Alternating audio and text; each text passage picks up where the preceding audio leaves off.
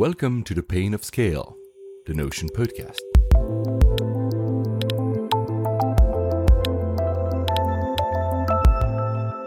Hello and welcome back to our podcast. I'm with uh, Stephen as always. Hi, Stephen. How are you? Yes, I'm good, Paul. And you? Very good. Continuing our journey into our themes, we are inviting someone that comes from the other side of the pond and even further because she's near San Francisco. So, who do we have today and what are we going to talk about today, Stephen? We've got Lea Hickman from Silicon Valley Product Group.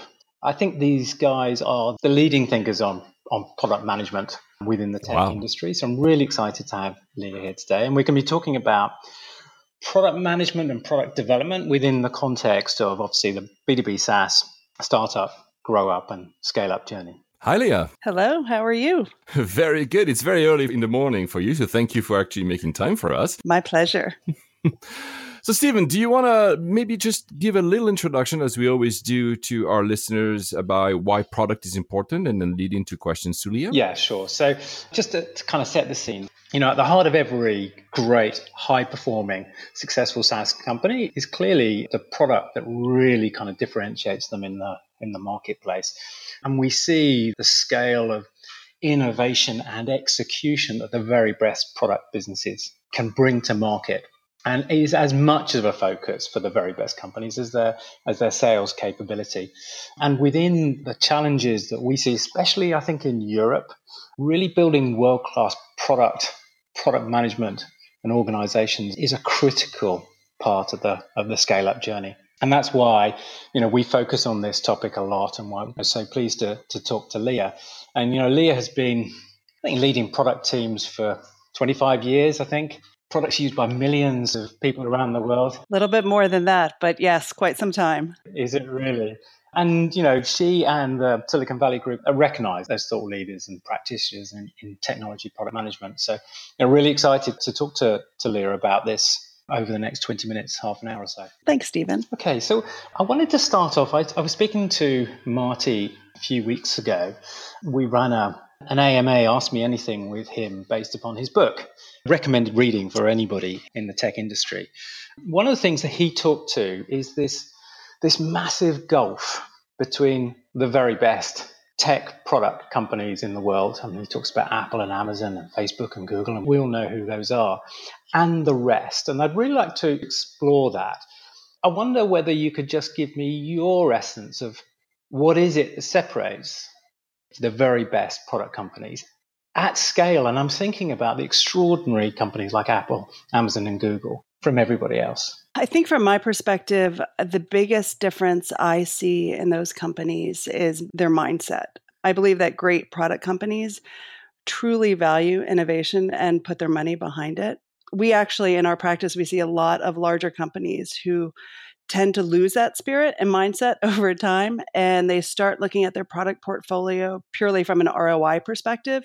And don't get me wrong, that's important, but I think the great companies and the ones that you mentioned, they make room for that innovation and even disruption and they value it and it becomes a core part of their culture. And do you think it's innate to these organizations or, or is this really something they spend a lot of time obsessing about creating those those kind of cultures? I think they spend time and focus on it. I think that at the beginning it's probably innate and it's a part of the core values of the founders, but as they grow over time and as more and more people come in from the outside, it's something that they really have to cultivate. So let's take it back to the beginning. So I'm a startup. Let's say I'm in I'm in Europe, but it doesn't really matter so much where I am in, in the world, but that's where our audience is predominantly.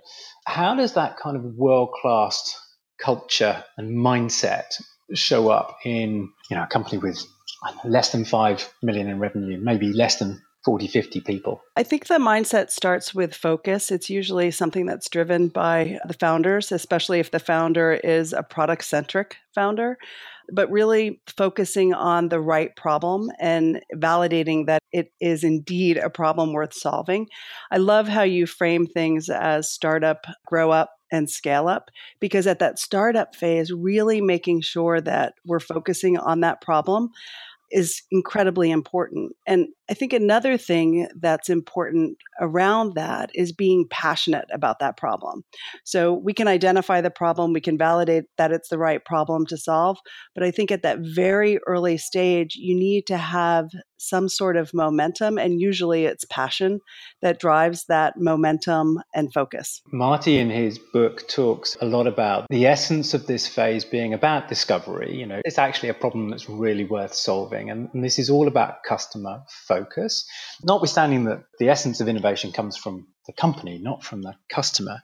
How do you see that kind of process playing out at the early stage? Yeah, I think discovery is a little at the earlier stages less about the actual solution and more about the problem. And so when we're working with companies, we really try to disconnect them from the actual solution until they've really identified that the core problem that they're trying to solve is a valid problem.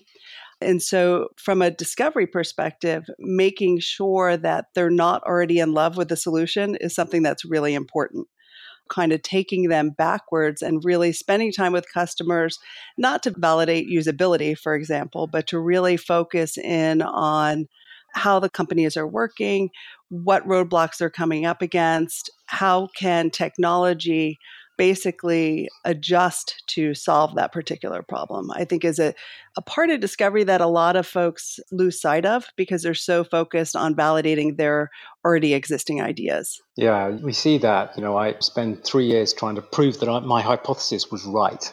rather than actually trying to prove that the problem is actually really worth solving at scale.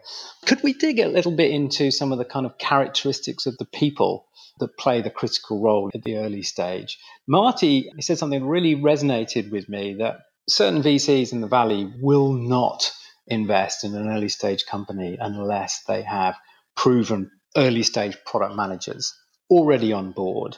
Do you have a sense of what the kind of characteristics of those types of people at that kind of that early stage is? For a product manager, it has to be someone who's really willing to work beyond their own boundaries in the startups that I've worked at and the people that I've hired in those companies, it really has to be someone who's not afraid to roll up their sleeves and kind of get involved in all aspects of the business.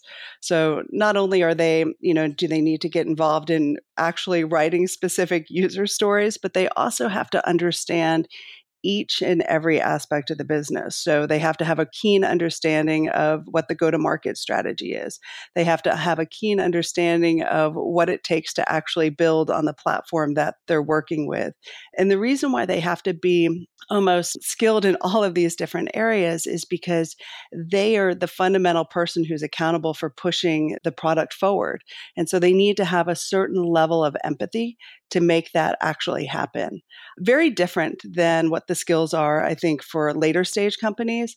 But early on, there's a certain scrappiness and grit that has to be associated with those product managers in order for them to you know continue to push things forward. So let's assume we've we found product market fit and we're kicking through to a point where we've got plus 5 million in revenue. You talked about the characteristics those people change, but fundamentally what changes as the company grows through that, let's say 5 to 25 million in revenue? I think that the biggest challenge that I've seen companies face as they're going through that difficult growth phase is that bringing people from the outside in and making sure there's this continued focus to actually validate all of the things that we put in place in the early stages and that it's able to actually I think you even called it out as we're actually able to build predictability around the model that we've created after we hit product market fit. So it's one thing to validate the value, it's another thing to have that level of predictability over time. And when you introduce people from the outside, it adds even more complexity because you have to layer on the communication on top of that, which I think is one of the areas that a lot of organizations really struggle with how do you communicate the focus and the vision and the strategy as you bring more and more people on board who might not have the same level of passion around that core problem. Maybe, yeah, that, that's interesting. Um, can you dig into that a little bit more and explain what you mean by the, the level of communication you want to see? Sure. As you know, communication is very different when you have only, you know, 25 people in your company and then you start to grow, you know, to 50 to 100, you know, especially when you bring in folks who have differing points of view communication is less about a tell to the organization. It's more about influence in the organization, bringing those people on board and influencing their perceptions and their past experiences to basically move things forward and align with the vision that the company has. I've seen organizations that the tools that they use, the, the cadence of communication, the spirit of communication, all of that needs to be considered quite significantly in order for the rest of the organization to get on board so that we can continue to prove out that level in the growth phase. One of um, our product leaders talks about this phase as being about building the product machine or the product machinery that says actually we're able to take that problem, we've turned it into a product, and now we can we can replicate. That's we right. Build all the processes and the communication strategy around it. And then that goes through to the next phase. It says, okay, right now we're going to get really big really fast. What changes then?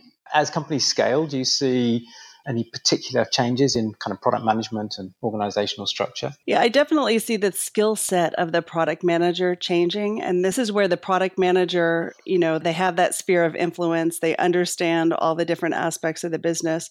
Now, at that phase of the company, this is where we start really having to change the skill set of the product manager. So, beyond communication and beyond influencing, they really need to understand how to traverse to that scaling phase and and the characteristics in terms of getting a product to scale and what's required are so different than that original 1.0 what i find is that not to oversimplify it, but I, I look at product managers as there's the chief innovator, they're incredibly creative, they're really good at 1.0 products. And then there's another type of product manager who's really, really good at optimizing and building incremental value on top of something that already exists.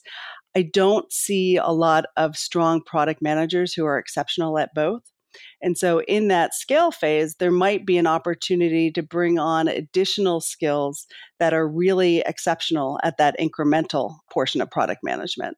There are people who thrive in that particular area, and it's typically, at least from my experience, it's typically not the same type of personality that's really great at that 1.0. Yeah, and once you get past that incremental phase, you've also got a kind of portfolio phase as well. Yeah, exactly. I've now got multiple products in multiple regions with multiple different aspects to it. It changes again. Exactly. And that's a great problem to have. yes, it is. One of the things that I was really, um, again, interesting pulling out from the book was the, the real unequivocal focus on the simplicity of the product team structure. Um, mm-hmm. you know, the pod or scrum, as, as you might call it.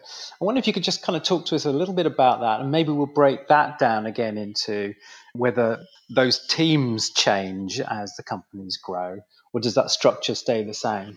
I think it definitely changes as you grow into scale. In fact, a lot of the companies that we're working with right now are actually right in this phase where, you know, at the beginning, they decided to organize around squads, which, as you know, we definitely promote. And that's the notion of having a product manager work very closely with a lead designer as well as a lead developer, both in the discovery as well as the delivery phase.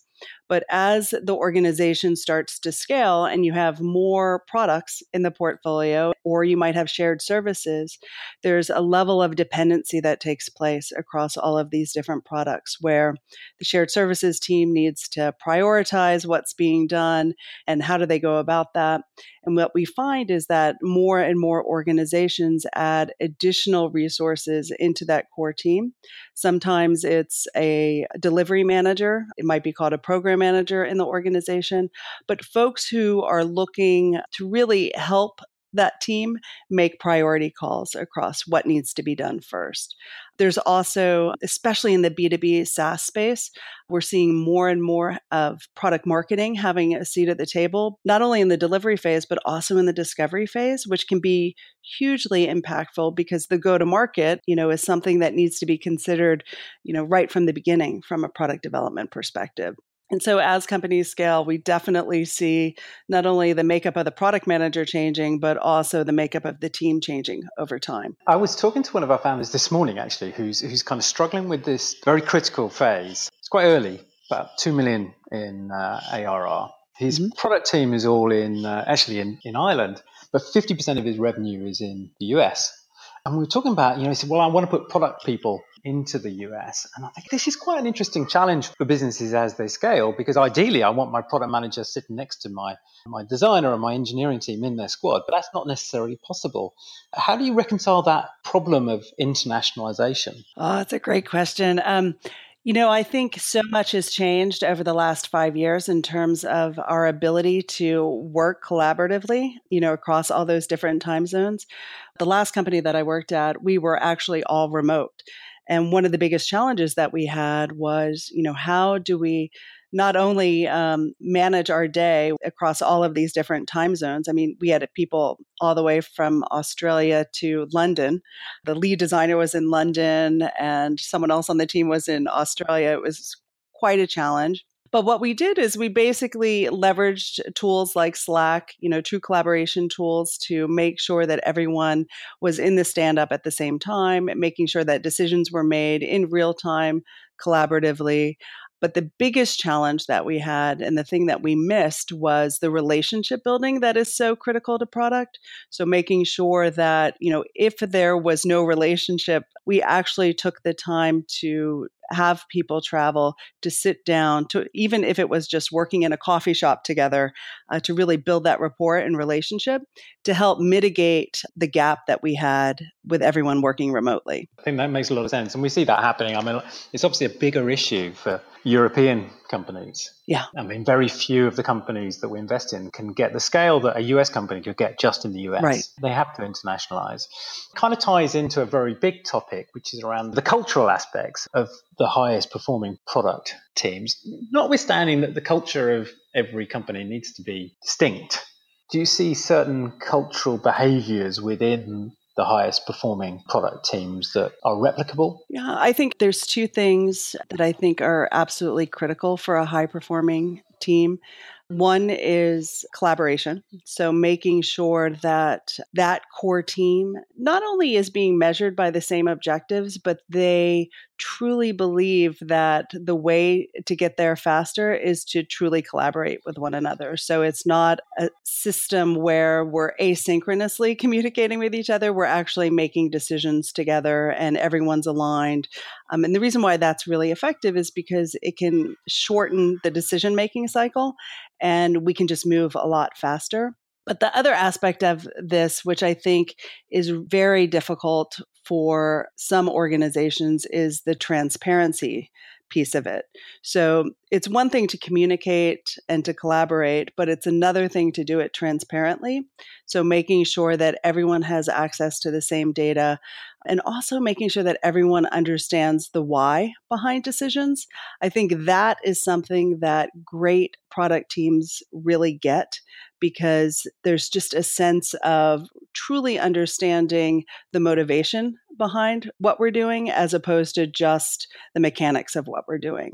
And the companies that really nail that, I think, have a much higher likelihood of success. Yeah, they, they have to really trust each other as well to be transparent. they do. And that, that is a really, really hard thing to achieve. You know, you've got to be able to demonstrate vulnerability and say, you know what, I really don't know how to do this, or I'm not sure that this is working properly, or, or uh, I, you know, I don't know how to fix this problem that can be quite hard in remote teams. Well, it can be hard in any team, but but especially in remote teams. Oh, I completely agree. And I think I think that you know when we hire great product managers, that's something that we need to look at. I typically guide my hiring managers from the perspective of you know if the person that you're interviewing and bringing on board is more concerned with being right versus listening to other people's opinions, that might be a red flag in terms of whether or not you can create that transparent culture and build that trust that you called out. Um, one, I mean, it's been really fascinating, and I think we could carry this on all, all day. But I'm just wondering if you if you kind of take yourself back to your you know the beginning of your journey and think about kind of you starting out as a product leader what piece of advice I suppose, do you wish you'd been given? And would you therefore give to a product leader starting out in the tech industry? Well, I could actually share a bit of advice that Marty gave me very early on in my career. He was he was actually my boss at Netscape.